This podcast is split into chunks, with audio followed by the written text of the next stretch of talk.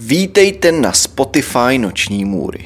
Na tomto Spotify si můžete poslechnout nejrůznější příběhy lidí, kteří si prošli opravdovou noční můrou. Kdybyste chtěli náhodou vidět verzi, kde budete mít obraz, kde budete mít obrázky, které doplňují příběh, jděte na youtube.com lomeno noční můry. Tam se můžete podívat na všechny noční můry ve videoverzi.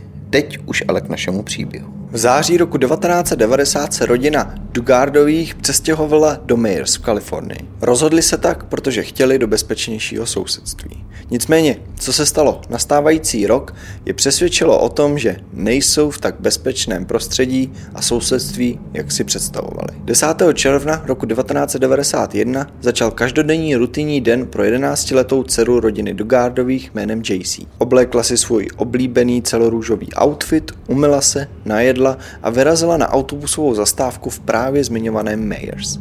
Její nevlastní otec měl ve zvyku pozorovat, jak JC odchází pryč. Takže JC odcházela z baráku, rozloučila se a šla směrem na autobusovou zastávku. Její otec koukal na ní, jak odchází a jak se dostává k silnici. Když viděl, jak se přibližuje k silnici, stalo se něco, co si nepředstavoval ani v těch nejhorších nočních můrách. Z čista jasna se před JC objevilo šedivé auto. Nejdřív si JC myslela, že se chce pán, který to auto řídil, zeptat na směr nějaké cesty. A tak přistoupila k jeho okénku. Když se k němu ale přiblížila, cizí pán vytáhl ruku z okénka a držel taser. Taser neboli elektrický paralyzér je nesmrtící zbraň založena na principu elektrického šoku.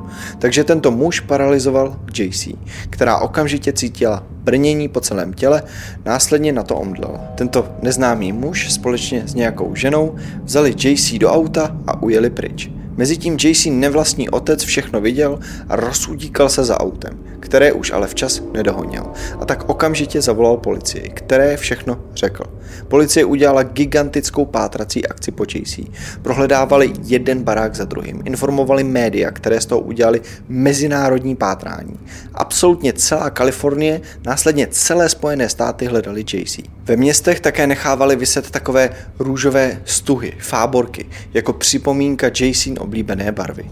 Po Jacin se ale slehla zem. Její rodiče s pomocí lidí po celých Spojených státech polepovali plakáty, kde se dalo s fotkou JC. Matka JC byla neustále v televizi a prosila lidi, aby nahlásili cokoliv, co by její dceru mohlo najít. A takhle ubíhaly dny, měsíce a následně roky.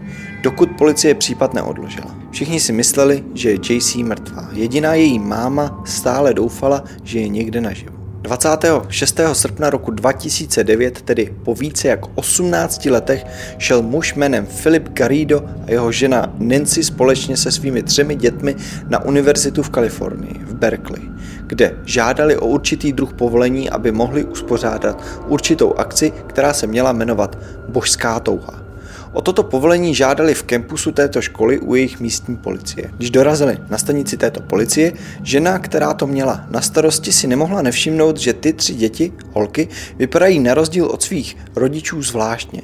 Jejich kůže byla bledá, bez života a na rozdíl od jejich rodičů, kteří byli velmi aktivní, oni byli takové stuhlé a jen opakovali to, co jejich rodiče řekli a tak poprosila rodiče, jestli by mohli chvíli počkat. Šla vedle do kanceláře, kde zavolala šerifovi že se jí to celé nezdá a že by si s těmi dětmi chtěla sama promluvit, hlavně tedy s tou nejstarší. Šerif na to kývnul a policejní důstojnice tak požádala a vzala tu nejstarší Elisu do výslechové místnosti.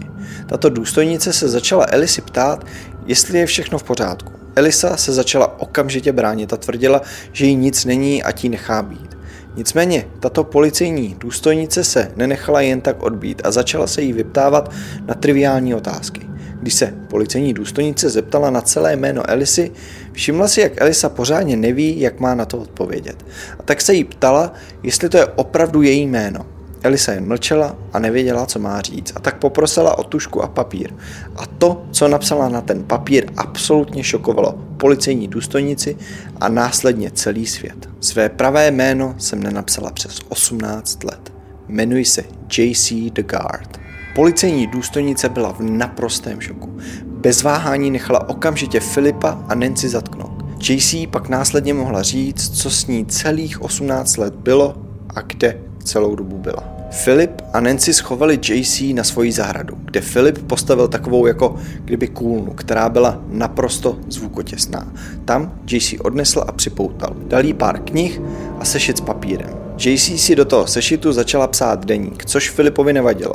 Co mu ale vadilo bylo, že tam JC psala své skutečné jméno. Řekl jí, že si ten deník může dál psát, nesmí tam ale psát své skutečné jméno a tak vytrhl roh stránky, kde se to jméno objevilo. Od té doby JC nevyslovila ani nenapsala své skutečné jméno až do osudného dne na policejní stanici. Takhle tam JC držel měsíce. Týden potom, co jí unesl, ji poprvé znásilnil. Znásilňoval jí s pravidelností minimálně jednou týdně. JC bylo pouhých 11 let, když to celé začalo.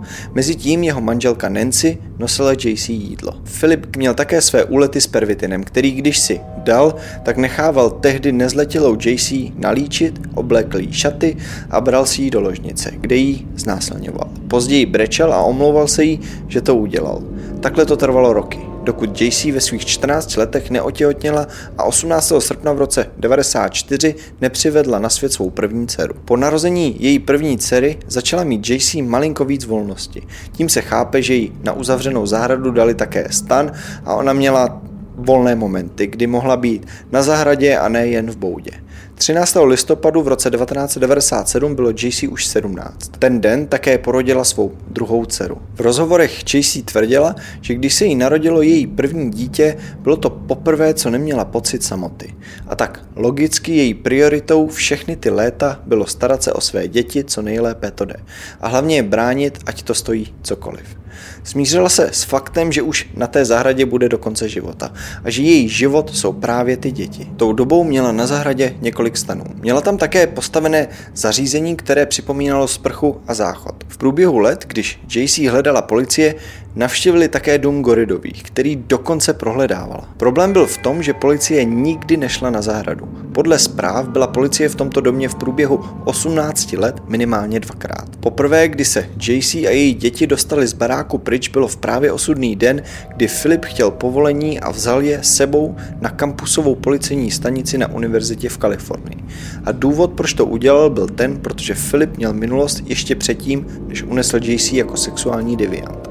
A ta tato akce, na které potřeboval povolení, měla sloužit pro sexuální devianty, kterým chtěl přednášet o tom, jak údajně přišel na to, jak se z toho vyléčit. Stát Kalifornie za své chyby při pátrání po JC a hlavně za to, že byli prakticky hned u ní a kvůli své laxnosti si ji nevšimli, dali očkodnění JC a její rodině 20 milionů dolarů, což je nějakých 450 milionů korun. JC se šťastně vrátila ke své matce. Obě její děti jsou zdravé a údajně velmi zvědavé a chytré. Filip dostal 431 let za únos a násilné znásilňování a Nancy byla odsouzena na 36 let až do životí. Oba mají možnost podat svou žádost o podmínečné propuštění v roce 2034.